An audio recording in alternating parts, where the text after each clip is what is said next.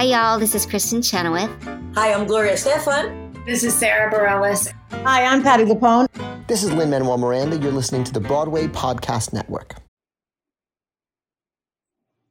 Lucie, I could literally sit and listen to you tell stories all day. You're one of my favorite storytellers. I remember the first ah. time I met you, I, we were like at a, like some little function for one of the like benefits that we were doing together, and I somehow got seated with you and like three other people, and I was just in. I just sat there in silence because you guys were telling so many great stories. It was it was amazing. But can I tell you a story real quick? Yes, of course. Okay, so when I first started this podcast, I I wanted to try and walk this line of not alienating people who don't necessarily eat, drink, and live musical theater, but also not bore the super serious fans. And so I mm-hmm. tried to build in Easter eggs in the structure of the show. And if you see them and you get it, then you got it. And if you didn't, it's no big deal. Big deal. Character in west side story bob fosse's last musical that sort of thing right? So mm-hmm. the the name a musical theater podcast is an ode to a chorus line. The logo mm-hmm. which you can see on my shirt here is Yeah. an o- is an ode to i can get it for you wholesale. And when it came time to create the theme song I, I was a little stuck with that one I, I didn't want it to sound like solely golden age so Michael Willett, who wrote the music for me, asked, Well, what would little Jeffrey be excited to hear each episode? And pretty quickly, I said the overture to The Witches of Eastwick. See? If, Oh, wow. Right? Random. It feels, I don't know why, but it always has always felt Because super magical. It's everything. It's dark. Yeah. It's exciting. It's funny, and then it's twisted, and it's it's it's everything the Witches of Eastwick is. So that's- Absolutely. So that's what he did. And listeners, that's what you've been listening to for almost 100 episodes now. And that's what you're about to hear our theme music that begins with a little ode to the witches of Eastwick.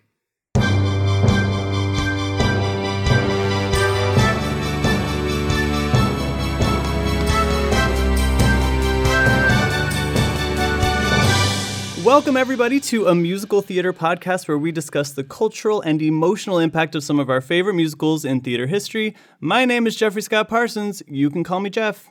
Today, we are discussing the musical The Witches of Eastwick, which is obviously a personal fave, but was also a listener request from Cathro. I think I'm saying that correctly, from Brisbane. Did you say Brisbane or Brisbane? I don't know. In Australia. Brisbane. Bris- Brisbane, Brisbane.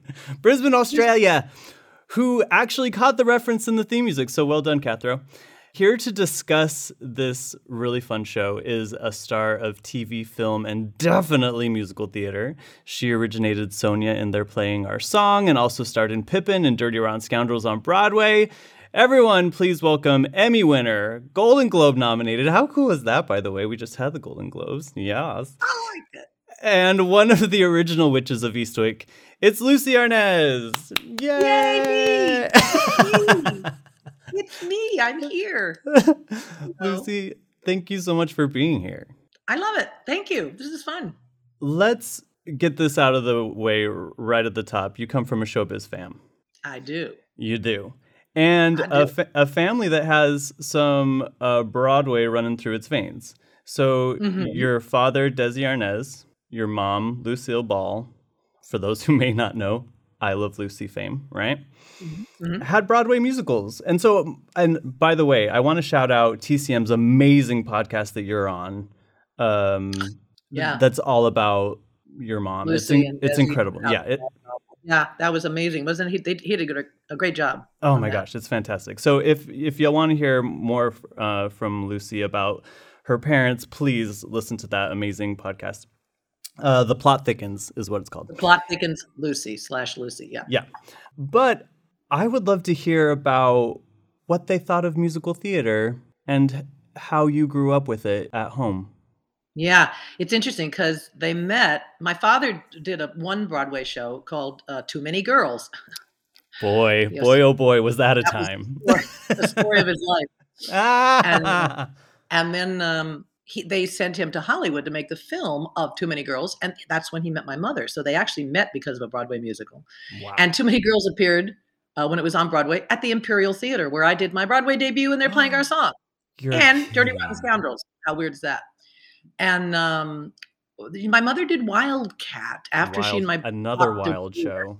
he actually produced part of it and was involved in it. Really? Um, she went to New York, was on Broadway for a year and change, and took us with her. And so we saw a lot of shows during that time. We saw her show 27 times, you know. Sure.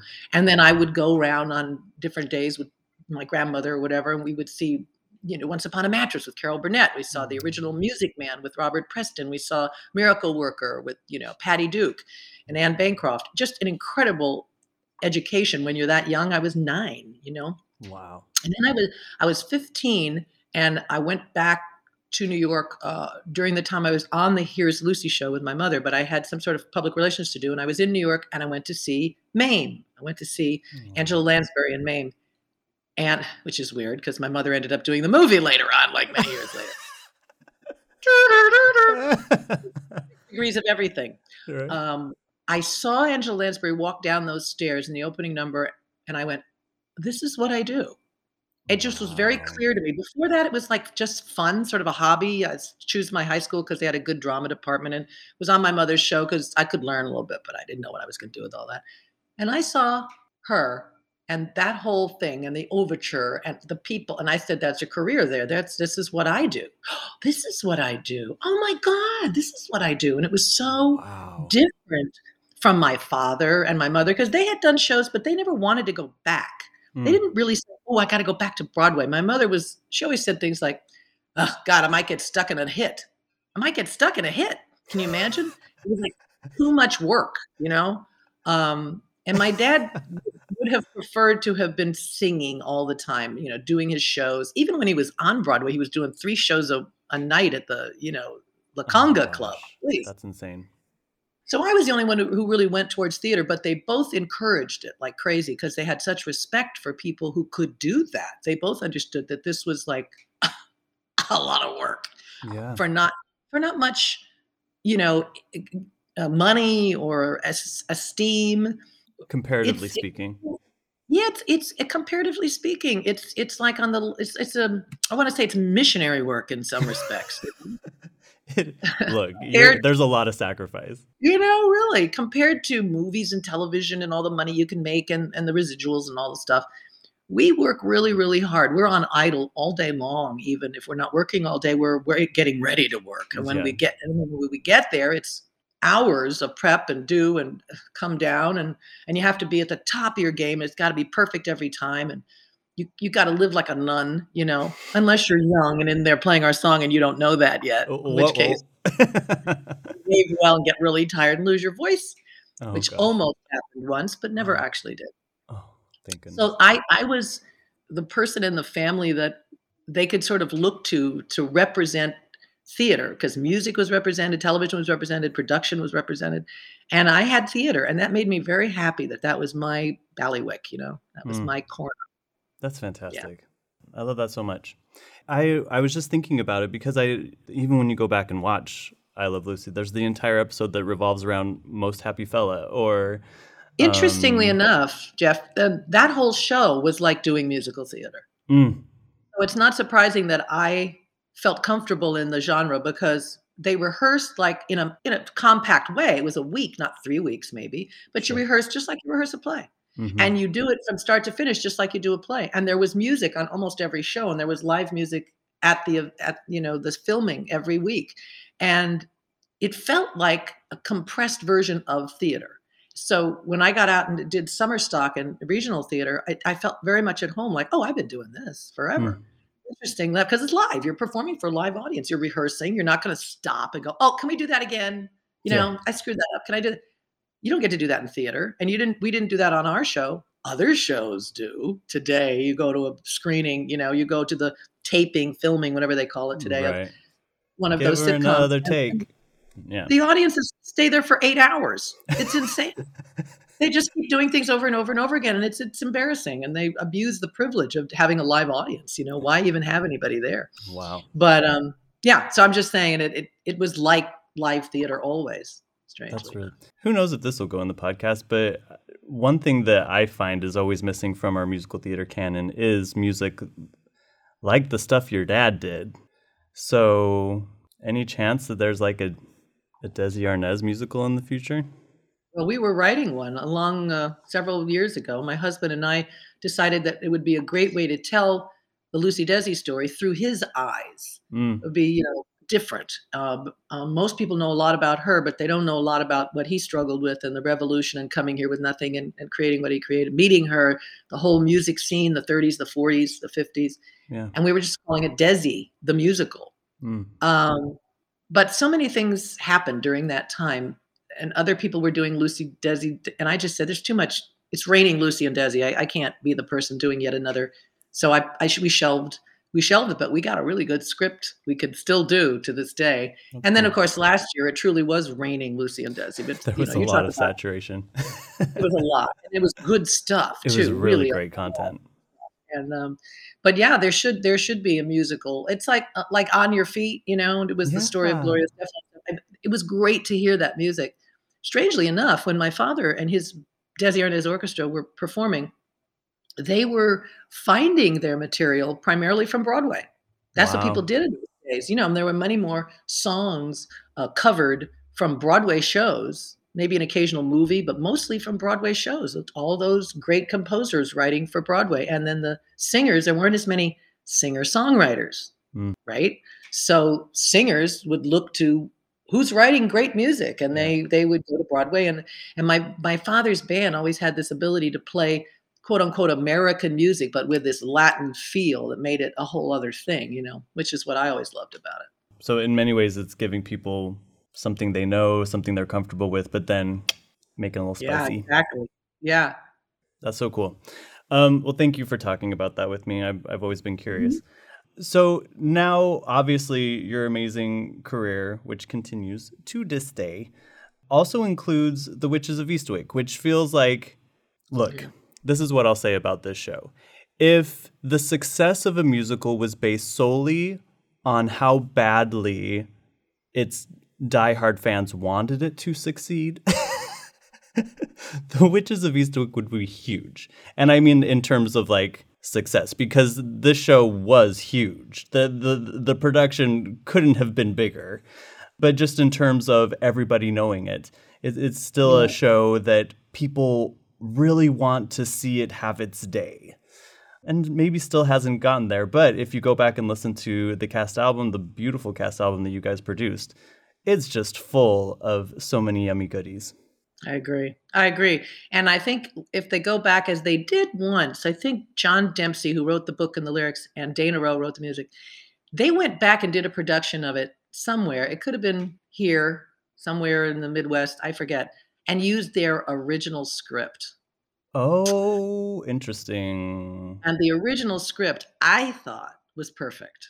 I thought it was flawless. I mean, it really, really, I say in my show when I talk about this that it captured the sexiness and the fun and the darkness all together, like the movie with Jack Nicholson. And hmm so spot on that he just, it was a perfect construct of take that film how do i mo- how do i make that into a musical and what songs do i musicalize what what scenes do i musicalize right hmm I thought they did a spectacular job of that. I think it got twisted somehow when we got over to London. And I, you know, I had a great time. I was very fortunate to be in. I was the only American cast in that Yeah. show, which was an oddity. But I, they have a, they have a way of sending up American stories. Do you know what we're, I'm saying? We're doing America. Yeah, if we were doing it here, we would look at the New England and the witch hunt and all this stuff that it's supposed to be about, and bigotry and racism and whatever, all that, you know, otherness. We don't like othernesses. And we would take it on, you know, in a comical, but it ain't that funny kind of way. Yeah. There was something cartoonish about what happened to Witches of Eastwick on stage. Not always the music, because what was left of the music was okay, but it was the visual and what it felt like. It felt in the big picture, in the long run, a little too cartoonish. And that's what I heard from many, many people who who came to see it. Hmm. And you know, you know how they're like they wonder why it didn't come here. And you go, well, when there's a musical in London and people are running from here to go see it, and then they come back and they go, "What'd you see?" And you you list and you go, "Oh, how was that?" And you go, "Oh my god," or you go, "It was good." Well, Mm. we got a lot of. It was good. And that's not good enough. Yeah. You know, that doesn't create the buzz that people, oh, oh, it's got to come here. It's got to. And then we had problems while we were over there too, because it was mad cow disease after we opened. So people Oh didn't want, remember that? Mad Yes, cow. that's right. Uh huh. So nobody wanted to go to London because, like, you can't eat the meat. You know, you can't go out to dinner. You can't go. To, and then there was a tube strike. So it was like the entire subway system went on strike. Nobody could get to the theater, and that was rotten because we got some pretty good rotten timing. rotten timing. And Cameron and Mackintosh, bless him, kept putting his own money in during that time. So we'll just get through this. We'll get through this. But it's like it never quit. And um, so that combined with the fact that somehow the show twisted its in, in, intent, I want to say, you know? Sure. Sure. That's oh, that's fascinating.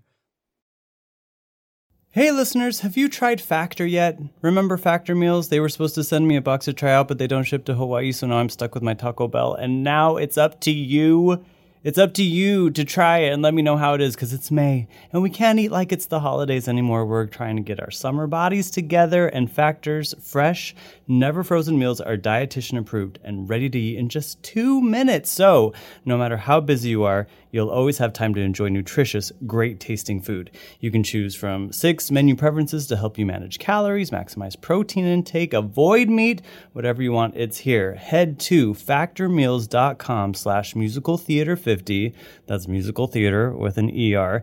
And use code musical theater 50 to get 50% off your first box plus 20% off your next month. That's code musicaltheater50 at factormeals.com slash musicaltheater50 to get 50% off your first box plus 20% off your next month while your subscription is active. So the show, based on John Updike's novel, The Witches of Eastwick, which came out, I believe, in 1984, was a huge hit and then became a movie a couple years after, which it blows my mind that George Miller, the guy who did all of the Mad Max movies, did this film version of The Witches of Eastwick. It's, it's hmm. crazy to me. And I recently went back to watch it because it was on HBO Max. And I had seen it before, but coming at it in like 20 with 2022 energy, the things that that kind of came out to me. And by the way, just a very brief synopsis and that because we will go through the show. Three women, small town, get seduced by the devil and then realize their power to defeat him. That's the pitch. Going back and that, that's the pitch, the elevator pitch. Going back and see the movie though, the two the two things that really came out to me is number one, how horny this movie is. Like the this would never get done nowadays on that kind of a scale. Like it's so expensive, it has so much money behind it. It's a gorgeous looking movie. And they're talking about sex honestly the entire time. Yeah. And but also number 2, how kind of unsettling it is like the the death scene with all of the cherry pits the the woman um vomiting it's actually like i don't get any satisfaction about watching that woman go through that Right. it's quite disturbing Right. so it's this like you're saying it's this combination of sexy and scary Mhm. and also really beautifully produced stuff as well Yeah. a fascinating ip that has also been a little controversial because I think that people are interested as to what the intention of this show is or of this story. Is it a send up of small town America? Is it a takedown of the patriarchy? Is it a story of women empowerment? Or is it ultimately just showing that women's lives constantly revolve around a man? Yes. Yes. Thank you, everyone. Good night. I think you analyzed it very well. And I think it's a little bit of all that stuff, which good Yeah. musicals, good stories really are. It talks about this, talks about that. You can look at it from all those angles. It's it's women, I think in the long run, what do we learn? We learn that women can empower themselves to say, no, I don't have to do what you tell me to. Even though you made me feel kind of great that you told me that. But you've been saying Mm. that to everybody, so I don't trust you, and you have ulterior motives, and I'm going to do what's right for me, and I'm going to get the the guts and the courage to get that out of my life, whatever that represents. Like, is the devil a devil? Is the devil a person? Is the devil an addiction? Mm, What is mm, great point. that they are fighting against? Something that gave them power showed them how beautiful they were, showed them how powerful. My God, we can do that. We can do that. It's Mm. almost like, sure, it could be a little bit of what goes on with women's lib and everything. Like for years, women just believed that they shouldn't do this, they shouldn't do that, they can't do this, they mustn't do that, you know. And then it's like, wait a minute, we can. Oh, and we do, and we're good at it. What? What? Oh, Wow. that's exciting. And then wait a minute, you can't tell us we can't do that. We already found out we can. Stop it. You know? Can't put it back. No. And there was something about this wonderful spirit, let's call him, that came in and gave them all of this stuff. But then he wanted to manipulate it and he didn't want them to do what they wanted to do and he wanted to control them and make Control them do it. And then wait, what? Whoa, no, no, no, no, no, no. You don't get to do that. We're still in Mhm. charge, right? They got in over their heads, you know, and then they realized that what they were asking for was not all it was, you know, chalked up to be. It was something else entirely.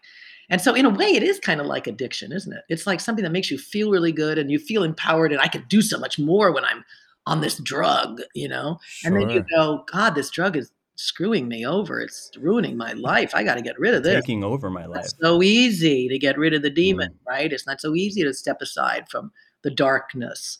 And he represents the darkness, you know? That's great. Darkness can be Wow. very seductive. One of the things that I was thinking about is how uh, s- we can't really choose when either privilege or trauma comes into our life, Mm, but we can decide what to do with it. right. How and uh, exactly. here are these women who, you know, have conjured up this entity, this energy that brings them a lot. But then it is ultimately up to them to decide what they do with it and decide if it's going to continue with them for their the rest of their lives or not. Yeah, it's interesting. We all have an enormous power inside of us. We don't even realize how much power we all have. You know, spirit like almost, like magical, hmm magical stuff. Sure. how do we use it what do we do with that because we can do bad stuff with it because we're very powerful people and we can use our words and we can use seductive techniques and our creativity and we can put it to terrible use and destroy things or we can put it to good use and help people and it's it's our choice right it's all about choices That's great. All right, so let's actually talk through the show because I think so many things are going to come up, um, including some of your crazy experiences flying over the audience, all of those sorts of things I want to touch on. The show begins, obviously, with the overture, but we're introduced to this town of Eastwick, a little conservative new england town which I think is important because when we do talk about the history of like the Salem witch trials and Yeah. things like that, like New England has kind of a. a I think that's where they said it in the film, and we didn't mess with that. That's what it was, and so that's what we did. There's a Protestantness about it, you know, like a, a Mm. very Puritanness about this particular town, and the woman who basically runs it and who creates, you know, she's the Tea Party head, and she's going to say what goes and what doesn't go, and you know, for all intents and purposes. Uh, so this woman that you're talking about, she's kind of the antagonist of the whole story. Her name's Felicia, Leisha, she ends and up cherries, like you said before. yeah, yeah, uh, poor thing. And um, she's definitely the town busybody, but also in many ways is like a Daryl in terms of control. She's Yeah. she wants to control all of the elements of this town and how everything is seen and run. Um, but I, I would say all from a superficial standpoint, right? Totally, totally. Uh, she wants everything to look perfect, but not necessarily be perfect, because deep down she knows that's not possible. I mean, her marriage, for example. uptight and asexual in that respect. She can't imagine that women are having a thing with this guy, and she's probably very attracted to him herself, and she can't even let herself believe that. And she's married Hmm. to a nebbishy guy who, you know, he's smart, but she overpowers him all the time. It's like it's like once upon a mattress, the queen and the mute king. The queen, eh, you're, you're totally right. You're absolutely right. Her husband is actually having an affair with one of the witches themselves. Now, do you feel like these three women who kind of make up this coven, the character that you played, Alexandra, and then there's also Suki and Jane, Mhm. these three women who are a little ostracized by the town, who feel very different, who feel that there's not a place for them, as we discover in the opening number, Eastwick knows. But do you think that they are witches from the get go? you know, it's so I always lived in the metaphor of, of the play. Uh, I didn't really ever think we're witches, even though we had spells and, you know, dry ice all over the stage. I, I just always felt that we were somewhere in our head, you know, we were somewhere in our head about Mhm. uh, trying to find our power. That's all. And we were women who were, to some extent, uptight, just like the rest of the town. Maria Friedman was, she was uptight. She was having an, an affair, but not like a salacious, hey, baby, affair. She didn't know how to do that. She was just like, oh, I, mm, you know, she can't even speak three words. And, you know, Joanna Riding played um, Jane. And Jane was uptight in her own, mu- I'm in my music and I couldn't possibly, you know, and then she has a Very orgasm point. in all three of them. You know, it's, it's, it's Yeah. tight sexuality is the play is about that a lot and it's about as Yeah. i say the tea party the the far right whatever the you know evangelical religion people who take away the joy from everything that has anything to do with your body or you know your mind Mm.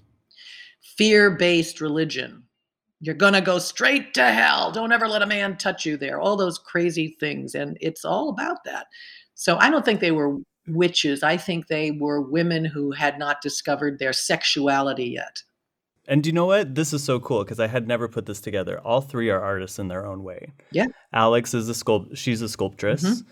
Jane is a musician. Uh, Suki is a writer. Yeah. Right. Mhm. All of these women are in a creative field in a town where cr- creativity, the actual act of creation, Is is Yeah. totally against the Yeah. rules. yeah And the first scene that the three women have together is like a girls' night out. They seem to have like their weekly Mhm. get together. And they are immediately like talking about sex. Like the, the, these are women getting together and having like a a, real conversation. trying to find a guy. Yeah. yeah where do we go Which I'm I'm trying to think of another musical before this that did that. Where like women just got together and spoke frankly about sex. I'm not entirely sure I can think of one off the top of my head. I mean, well did we speak speak frankly about it i mean i don't remember that part I mean, you're. Uh, I, I read the script. I read through. There are two scripts online that I ran into. The one that I followed most closely to the cast recording is the one that I think that you had. Jane says to you, um, because everybody's having an affair with somebody. And Suki says, "It's not like oh, I'm not trying to steal him away from his family, Alex. It's just sometimes I, uh, you know, I need someone." And then Jane says, "It's no different than you and what's his name this week," meaning like Alexandra's constantly getting some. And then you said, or Alexander says, "Just making up for lost time since the divorce, Janie." i don't remember any of this dialogue looks this sounds like a script that was done somewhere else Oh, really? Maybe. saying any of that Oh, okay, interesting. So maybe they maybe they made it a little bit more sexy time. I don't know. Anyway, it, they may have because I don't remember that. I think that would have changed the focus of of who we were and how why we were there. That's Oh, bizarre. interesting. Okay, cool. Yeah, it is interesting. I didn't know that they had done that or that they but it doesn't surprise me when you think the musical didn't work and you want to do it again somewhere people start messing with the book and make it oh well let's make it more about this let's make it more about that but apparently that didn't work either because Yep. doing Yes. music. Well, so this is interesting. So what you remember is this idea that these three women are artists who are trapped from exploring that true passionate side of themselves. Yeah, they're Um, stuck. They're, they're stuck. They're stuck. They're stuck. in a lot of in a lot of ways. They're just stuck. They're stuck with their martini glasses and this ridiculous thing they do every every night. The the town thinks they're too wacky, too hippie, too boring, Mm. too something. I don't know what, but too unlike them. And they Mm. just have each other, and then they dream about the Prince Charming, like women do, as if a Prince Charming is going to frickin' make you perfect. Well, you got to find your guy. If you find your guy, then your life is going to be fine. I think this is all about no, I'm actually okay by myself. And how how cool that uh, speaking of the this song when they're talking about who could this person be, you can't really escape the culture that you're swimming in. Even if you are an artist, even if you are uh, have these these great dreams, these women are still living in this town, and so of course they're thinking maybe a, a man could solve the problems. Yeah, that's you know, because like you're you're still swimming in the culture. Yeah, absolutely. so this this night of conjuring brings out literally, maybe from hell. Uh, Daryl is the man's name. Mm-hmm. Thoughts on this guy? Because he always he has to be a little bit disgusting and a little bit charming and a little you know what I mean? Like that's that Oh, Jack he's- Nicholson He's type every of woman's favorite bad boy. Yeah. Gals have their bad boy period. You know, I certainly did. And I you just gonna go after them because they're trouble. And it's sexy. It's hot. Yeah. Until you realize it's not. it's actually terrible. it is But it's terrible. You can get hooked on the kind of there's a look in their eye. Like and there's there's a great line from that Amy Schumer movie Trainwreck where mm. she's like, "I should be with like the best sex of my life guy," and her sister's like, "No, the best sex of your life guy's in jail. You don't want that guy." sometimes you can have both. So there you go. Sometimes you can marry both. And and it doesn't mean it stays that way for 43 years because, you know, you get over it after a while and it's like, eh, doesn't matter. that That, that, shit doesn't matter anymore. But but you you know, you if you keep looking for for that, you will never find longevity. You have to start with friendship and kindness and and then hope that, you know, the rest of it works. So let's talk through these seductions because Daryl has his moment with each of these women separately before they all realize that they've kind of joined a harem. Yeah. Um, the first one is your role, Alex. And what is the uh, kind of end that he sees with her? Because he's very perceptive. I mean, you got to hand it to him. he tells her that she can be a great sculptress and she doesn't believe that. She doesn't believe she really she believes she liked to think she has talent but nobody else has ever said that.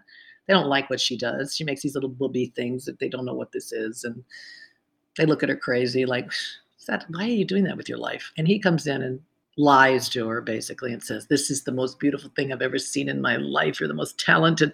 So somebody who sees you for the first time you know? And um she doesn't trust it because she's kind of the most weary of wary of the three Yeah. but he wins he wins her over it's a hard win because she Mhm. wasn't as susceptible Uh, but i guess she really needed to be told that she was good at what she did yeah.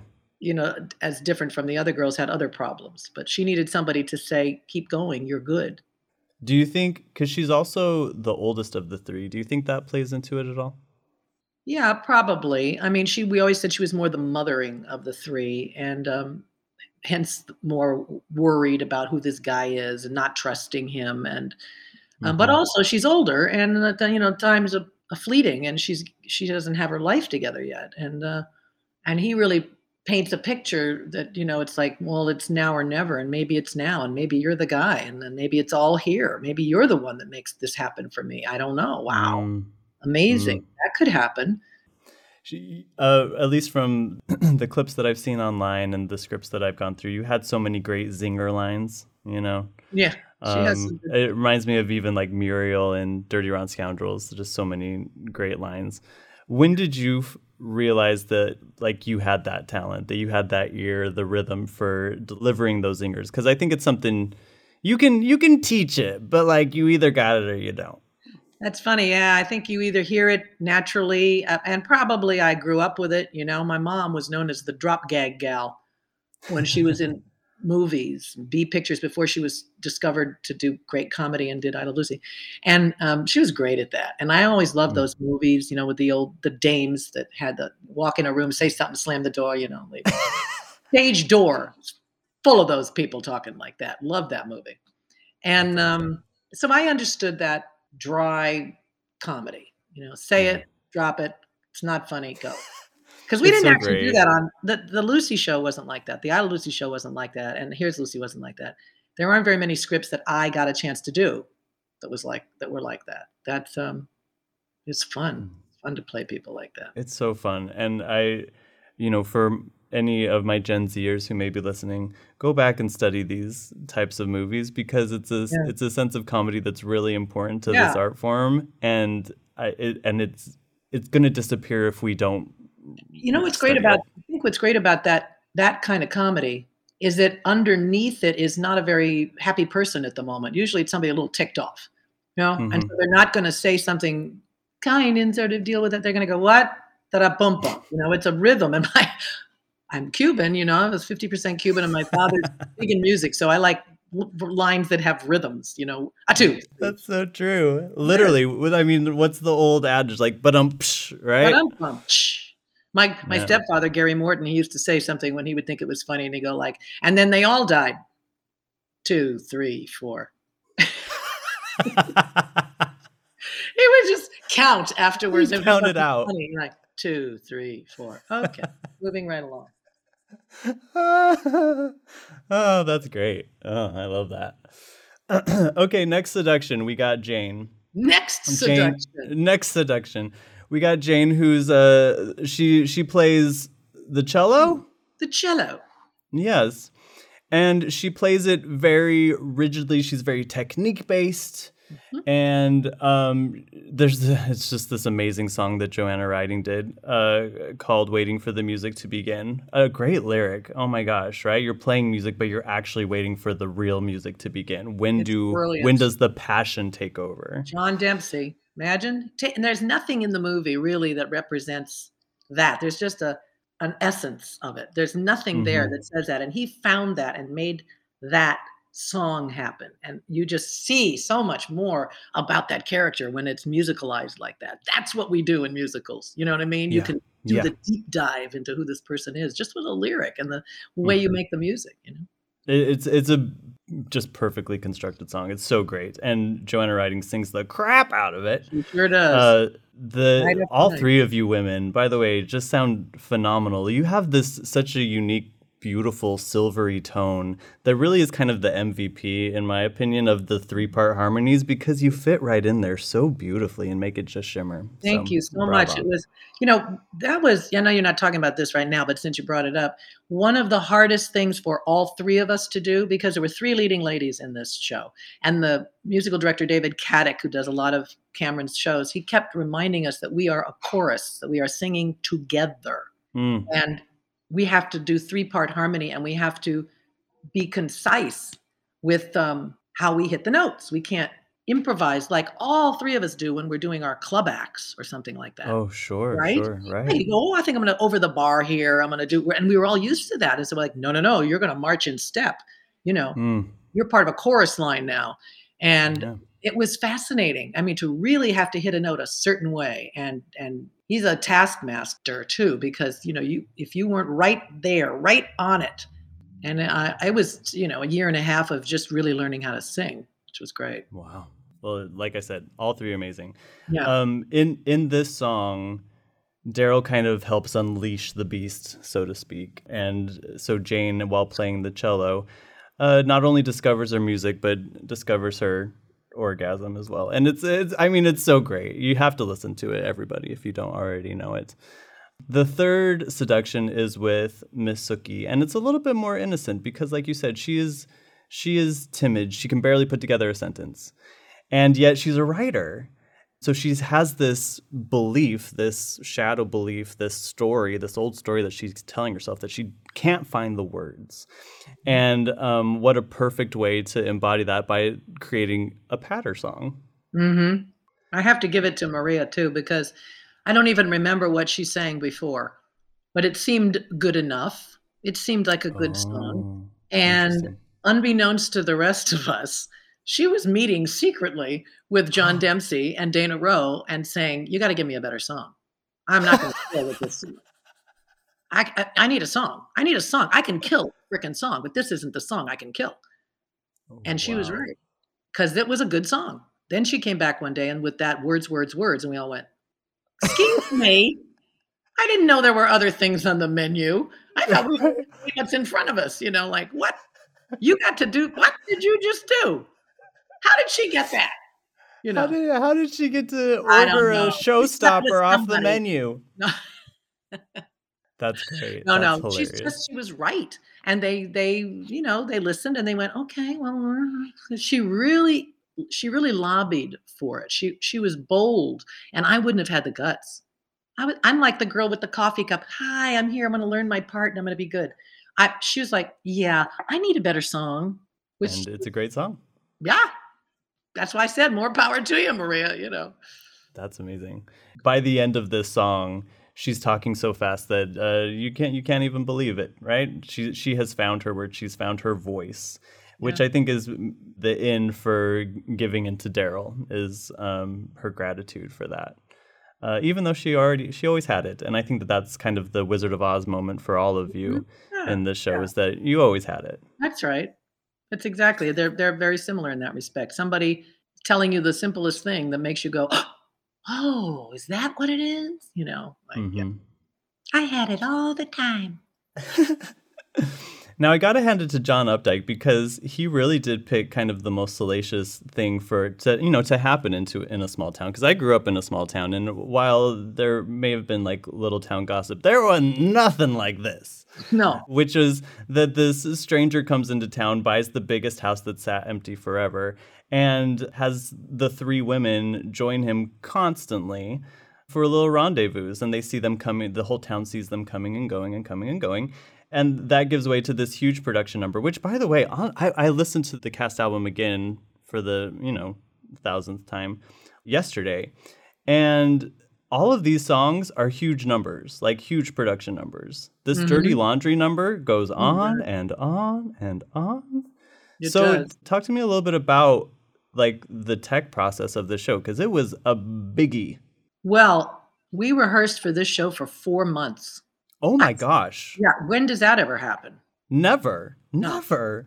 Well, first of all, we had to fly, so there was that. So they they allocated almost an entire three weeks just to us getting good enough to know what to do to for this to work and to be safe. And you know, you got to train a little bit. But it was a long process. I, I don't know if it was what they do in, England. They give you more. It's a brand new musical. Did they give you more time? I, I don't know. But I I went April, May, June, July. I got there in April and we opened on my birthday, July 17th. So four months.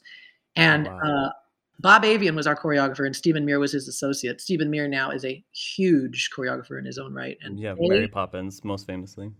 they did several versions of each one of these numbers. You have no idea. Um, Hmm. We made so many changes during rehearsals, during previews. But the, the production numbers were insane and they just kept getting bigger and bigger because of the ideas they had to, to what to do. And we had such an incredible chorus. The the ensemble was so talented that you know Bob would throw something at him, Stephen, whatever, and and they would just kill it. And he'd go, "Oh my God! Well, now we we know we can do that. We can even do this." And it just kept growing and getting bigger and getting more wonderful. And but you know, it's weird. There was even a whole new opening. There was an opening you never saw with an empty stage and this ship that goes by in the background to sort of set the scene of where we are in New England and then you sort of zoom in and you and you come up and then you realize where you are. It's like an aerial view and it was it was Oh remarkable. The little girl singing at the top. They cut all of that. One night we came in and they went, "Yeah, that's all gone." And I went, Oh, what do you mean? How you gonna? We're just gonna open with the little girl singing. that, that was a lot of money. Like a million dollars just went out the door. I said, if somebody could just go run catch that truck, you could put on a whole new musical with what we just gave away. just look at what's there and create another show because I create another show with just that opening shot. there's so much, there's so many props and so much set that just disappeared. Unbelievable. Wow. Yeah, and they and and Cameron would come in sometimes, and they would have uh, choreographed an entire scene, and the devil would be singing or doing whatever, and Cameron would go, "That doesn't work. I don't like it. I don't. I just don't like that." And so Eric Schaff, Schaeffer, who you know had not worked with Cameron before, doesn't know that that Cameron likes to do that, and that Mm. Cameron likes to come in and say what he thinks doesn't work, but Cameron doesn't always know how to fix it. He's a great Mm. producer, but he's not the director. But he likes to direct. Mhm. In Trevor Nunn's contract, I was told it says that Cameron doesn't get to come to any of the rehearsals until they're about to open.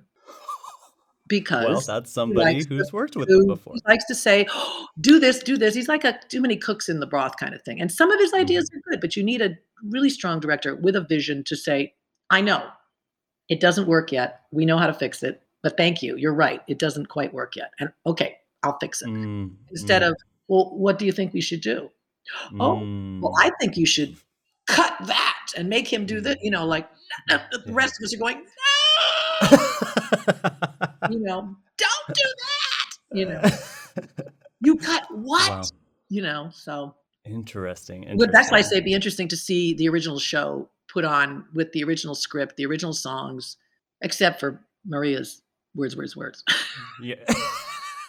I guess we have we'll, a we'll switch that one. Up. We'll give it to her. That was a, that was a good that was a good one. good change. That that's insane. That's cr- now the one thing that I did see that is pretty easily found is the whole "I wish I may" number, which is what comes up right now. Mhm. Um, the women have you know by joining forces by all kind of agreeing that this is what we're doing. We're all going to be dating Daryl at the same time. That it's worth it. It's worth what I'm getting Mhm. and so you all kind of came forward in these huge ball gowns, which I don't know where you got these. I don't know if Daryl got them for you or what, but like there are these went they're these gorgeous dre- right exactly like I dream a genie. So you each come forward and you kind of tell a little story in song about who you were as a child and how you want to connect back to that girl Exactly.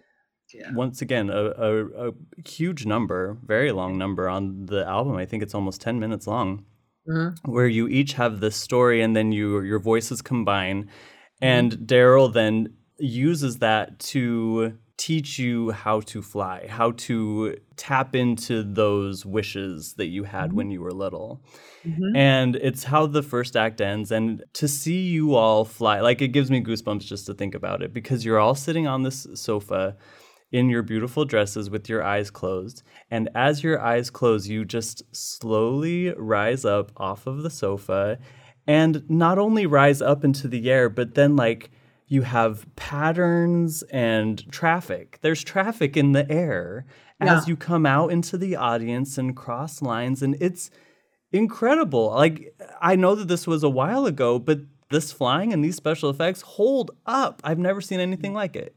That's why we had so much time in rehearsal with it because it was kind of a new system. And they kept saying Mm. it's very, very safe, very, very safe. If anything ever goes wrong, it automatically stops, it locks, and it's not going to fall. Nobody's going to fall. It's just going to stop. And a few nights it did stop. to be clear, oh my God. that's I mean, terrifying. you were laughing, but you said we were sitting on the couch and we close our eyes, and the music, as you know, goes "Ah-na, ah-na, ah-na," very orgasmic in Yeah, tone, yeah, right? Yeah, sure. And then we lift off the sofa, except some nights we don't. Oh gosh. Oh gosh. couple of nights we did not lift off the sofa and we had to just keep and there's no way we can even get up and walk around because we're already connected Oh From our weight. to the wires because while we were sitting there having this dialogue the the crew is crawling around behind us hooking up our gowns to the to the harness so that we can fly and then they tap us on the side and we know okay we We're can good to go. good to go. And then they leave, they crawl back into their hole, whatever. And then the music stops and we're supposed to lift off. But sometimes you don't. Live and theater, there's man. no what did you can go anywhere. do?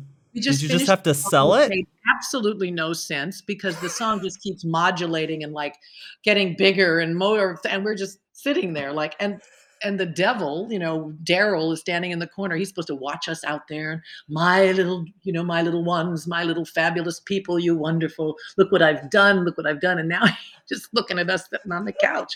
Look what I've done. Look at what I've done. Nothing. You've done nothing. You're sitting there. And done nothing. But boy, they no look happy, don't they, folks? There's no curtain. Oh, so Oh, it's not like it's an intermission break after that. And so you can't just draw the curtain and say, you know, uh, uh, okay, now come in, somebody come in and get these kids out of here. The lights, house lights just went up. Oh, And so then they had to watch the guys come and unhook us and and, and the audience doesn't know that we were going to fly. They Fair. don't know that. They just know something is wrong with this scene because huh, kind of let down.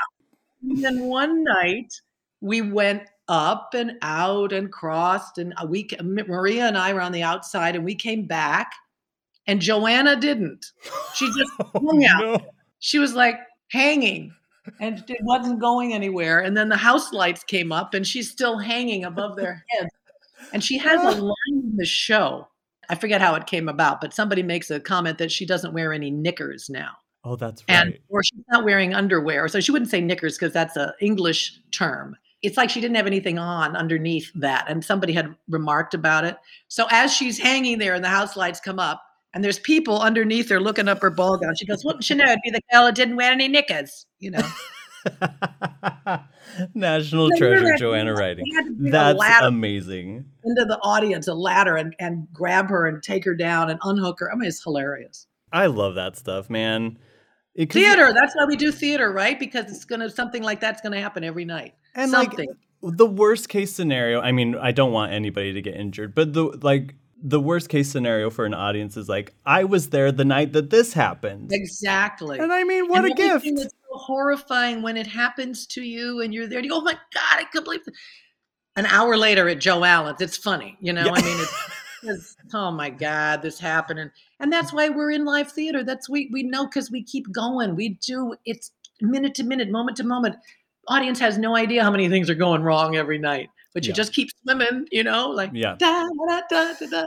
You just keep doing what you do 'cause they won't know. Oh, Yeah. that's amazing. That's amazing. Hey listeners, have you tried Factor yet? Remember Factor meals? They were supposed to send me a box to try out, but they don't ship to Hawaii, so now I'm stuck with my Taco Bell. And now it's up to you.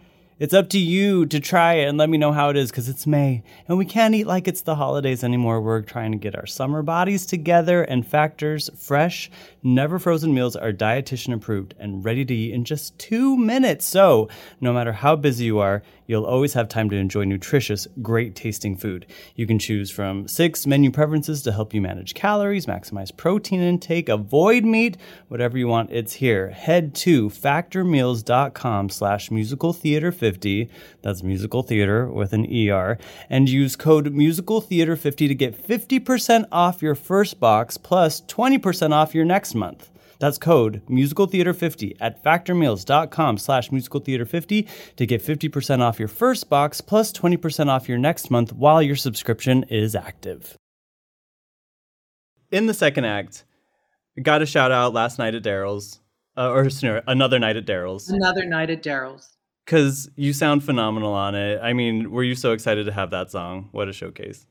I never saw. I never thought that song worked. Really? Oh my gosh, it's so great on the album. It's not a. It's not a showstopper though.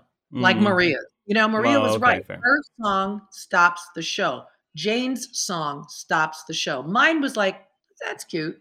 It wasn't a showstopper. Mm. And we tried when we went to the Prince of Wales Theater, we moved to the second theater.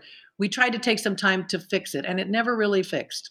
They didn't do what they would have had to have done to really correct it and give it the punch that it needed to, to maybe it sounds good on the CD, but it doesn't doesn't it didn't really land in the house. Mm. the jokes weren't really funny like the unveil of the giant booby that she had done you know and then there was a lot of uh, it was choreographed of a lot of sexual innuendos like a strip number. It was a striptease Oh, like burlesque sort of thing. yeah and haven't we seen like enough of that? It was it didn't really take it to the next level. It was still just that and somebody who's going i'm so excited to be with but it didn't have what maria's had you know the like look at all those words look what she's doing with her mouth oh my Mm. god how did she do that and joanna she's the high notes and the and it just kept get i mean there's that thing took off Mm. my number never really took off Mm. and it was fun, you know. But I have to say, it was one of the reasons when I left the show, I was like, "You guys aren't ever going to fix this, are you?" And they kept saying that they would, but they never really did. So Mm. I'm a, okay. So I didn't miss. And then I went back to see it a couple of weeks after I left the show, and the person who took over for me had a new number, same number, entirely different arrangement, entirely different orchestration, entirely different staging, same idea, but it landed. And there were a lot of the things that we talked about, but just never happened. They just never somehow had the time or whatever. I left, they put a new girl in and they fixed all the stuff. So you never know. That happened to me too when I was at Seesaw, the National Company of Seesaw. And Michael Yeah. Bennett had had it on Broadway and they ran out of time and he couldn't fix all the things he wanted to fix. So when I did the national tour, he took that opportunity to come in and really improve the numbers and really give Gittel a spectacular breakdown number instead of giving it to the chorus, you know, to sing right out the storm. He gave her a whole wonderful so- breakdown song. Mm. And that's all that needed to happen. But it's an okay. Another night at Daryl's is fun. It's just as far as if you're gonna, you know, put them up for who's who's really gonna yeah. take stage. It didn't really didn't cut the mustard. Oh, that's interesting. Well, and, and I mean, it just goes to show that, like you said, landing in the house, landing in the theater is a is a whole other thing, right? Yeah, yeah, yeah, exactly. Now we, uh, I, I just want to put in there. It's probably my least favorite part of the plot. Of course, it's the ingenues, but uh, Alexandra has a son by the name of Michael who's in love with the old biddy Felicia's daughter, who's named Jennifer, and they are constantly dreaming that they're going to be together someday somewhere. And Daryl kind of meddles into that. Daryl uh, takes Michael and teaches him how to be a quote unquote man, which is basically just a, a, a lesson in toxic masculinity. Yeah. And in doing so, ruins the relationship between Jennifer and Michael. He scoops her up, and she kind of becomes this new thing for him, which then is not great for the three witches right? Because now uh, Daryl has this n- new girl, and she's obviously very young and pure and all that. This is the part that I do love, though, is that the first instinct is for the w- the women to take it out on her, Yeah, the Yeah. young girl. Like, how Sure. dare she come in here with her tiny Right. body and huge and you know huge Right. stiletto heels, yeah, and then they realize, wait, well, we're totally misdirecting our anger. yeah, And yeah. Who did uh, this to us? Did she do this to us, or did he do this to us? Right.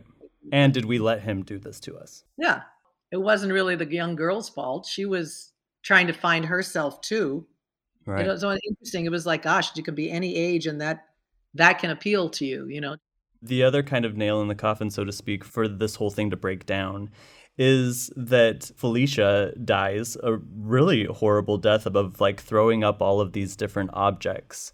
Uh, another crazy amount of special effects that I don't even I can't even believe how they did all of that. right. They had a, a real expert magician uh, working with us and props and stuff. Amazing stuff. She dies. Clyde also dies. In in the Yeah. script that I read, he like his tie gets caught in a garbage disposal and he gets strangled to death. Is that is that what you remember? Yeah, I think so. Yeah. Anyway, pretty gruesome. So this uh, young girl who Daryl is now obsessed with has lost both of her parents, and so he asks her to marry him, and he- she says yes. So now we're skipping to the end. There's this wedding. There's this wedding. Everybody is in the town is invited to. It's Daryl and this young young girl, which is incredibly creepy.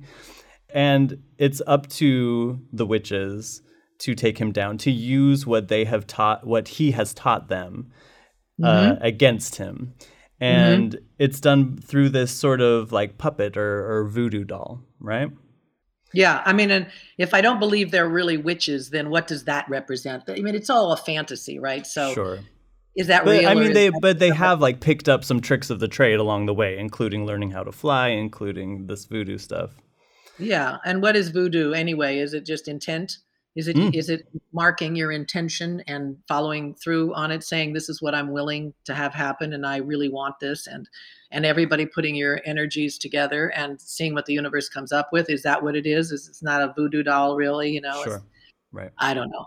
But yes, the idea was if you're using the witches as a metaphor and, you know, black magic and all the things that he represented, they were going to spin it around and give him a dose of his own medicine. Because he was only doing that as I, now that you're talking about this, I'm remembering, he kind of only went with the young girl to spite them because they were Mm. telling him goodbye, right? They were saying, okay, thanks, we've had enough. I appreciate it, but goodbye.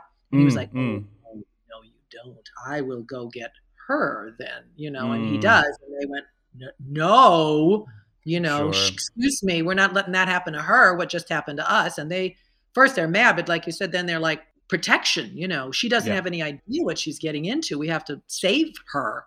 Yeah, that's that's great. I I love this sequence. It's perfectly preserved on the cast album.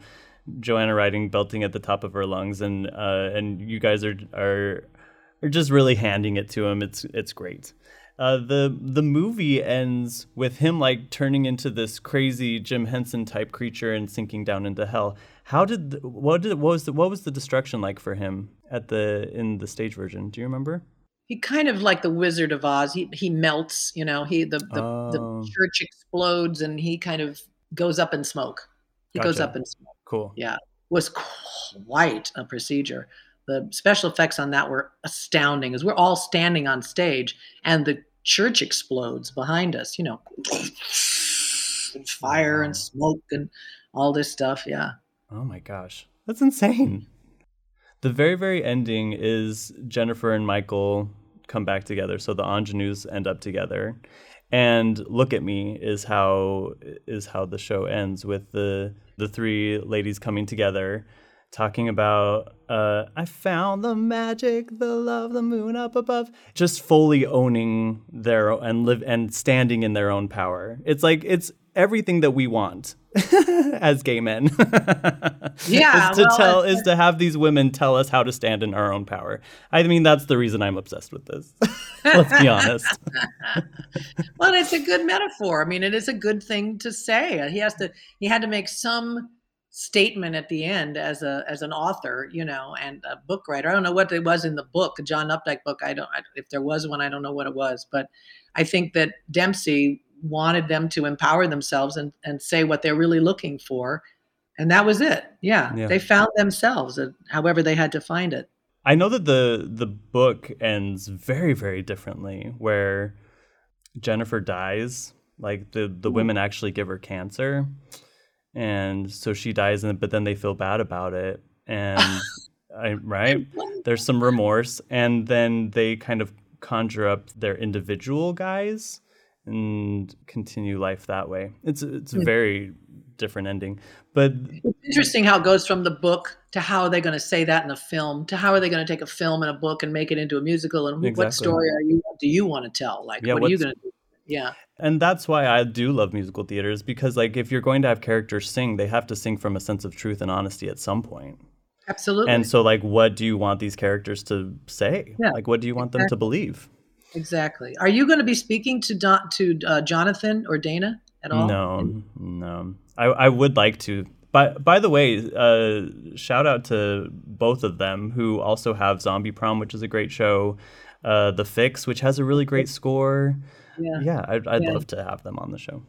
I don't think they're writing music together anymore I'm writing musicals it's too bad they never really broke through because Mhm. Witches was their big shot and it didn't really do it for them.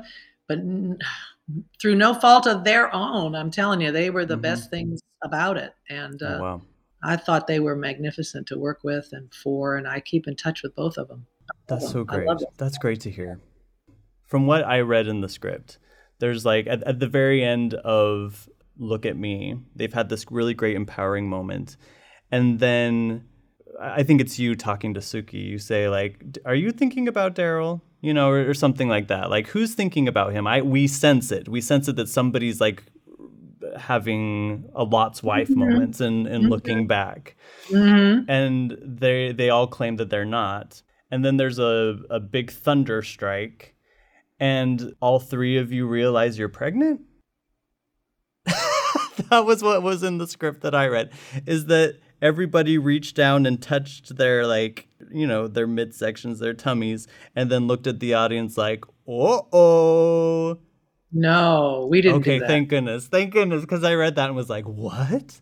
That may have been in somewhere. I Yeah. don't remember that. Or they may have put that in if they put all that other stuff in. They may have done that. That's why I said there had to be something at the end that said the beat goes on.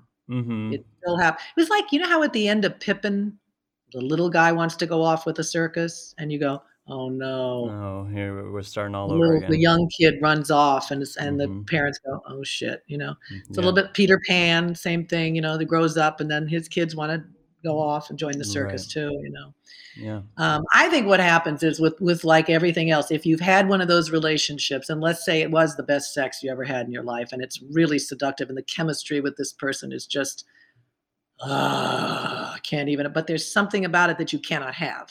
He's married. You're married. Uh, he's a you know he's a crook. He's a criminal. Whatever. Mm, There's mhm. something that's like no no no, and you go yeah you're right. I'm not gonna do that anymore. I'm never gonna do that. It's terrible, horrible. But then it's like just five more minutes. You know, like give me just five more minutes because Just hit the snooze button real fast and it'll be fine. doesn't completely go away. What they loved about this guy never really left. They just sort of said like, snap out of it. You know, hmm this isn't good for you. Speaking people. of share.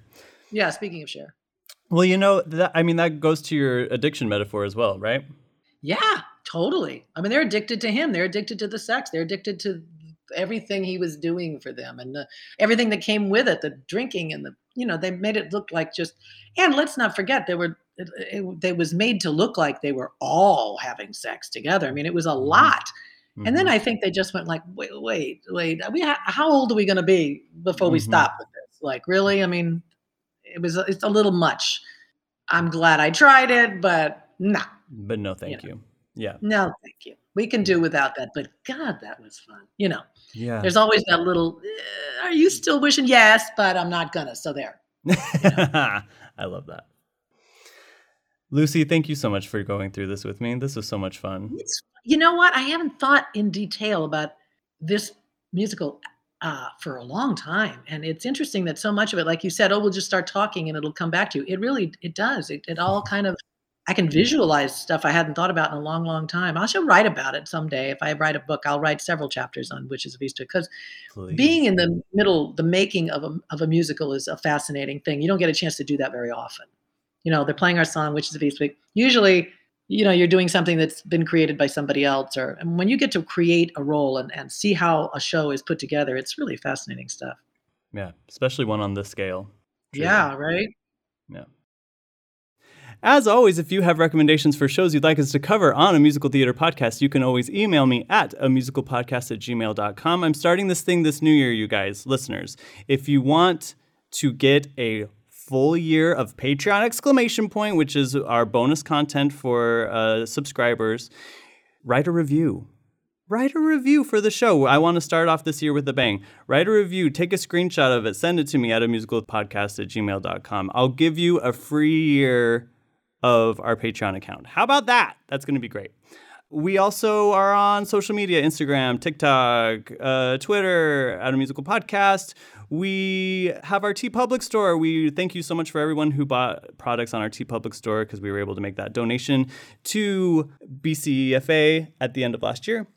Oh my gosh, you all know I'm grateful for you. Thank you so much. Happy 2023. This is going to be a great year. Hey, Lucie, what you got coming up? Anything you want to plug? How can we follow you? You can follow me at luciearnaz.com uh, from my website, but um, I just had a knee replacement surgery. And then before that, there was COVID. So I am rebooking my shows as we speak. And I'm opening, I'm luckily sold out again at the Purple Room in Palm Springs for two nights, February Such a great 3rd space. I'm going to Kenya to do a gig and it'd be on Safari. Hello. You Oh can do that too. Go to the website and look if you want to come with me to Kenya. But that's right after that. That's February 8th through the 18th. So it may be too late to get on that junket. kind of fun. amazing, though. And, uh, and then I'm just going to go back and start rebooking these these gigs that I unfortunately had to cancel again after canceling in COVID because I had to fix my knee. Next summer I'll be back at 54 Below with uh, I Got the Job songs from my musical past, Oh, and I'm cute. putting that out as a CD live at the Purple Room Oh, that's fantastic. I, in another uh, three weeks. Oh, So yeah, just going back to work. You put on such a great show and you have so many great stories. So highly, highly you. recommend. Five stars. Thank you. Thank you. It's a pleasure. It's a pleasure talking to you. Listeners, thank you for listening. And remember, oh, what should the tagline be for this? Be careful what you wish for.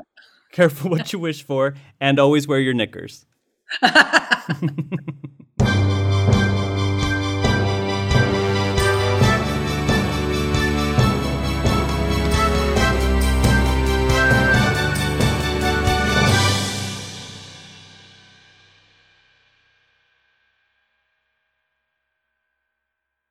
Hey, it's Leslie Odom Jr. here on the Broadway Podcast Network to tell you about the Rise Theater Directory, a program of Maestra Music. Rise is a national online resource designed to connect and empower backstage and administrative and creative theater professionals from underrepresented backgrounds.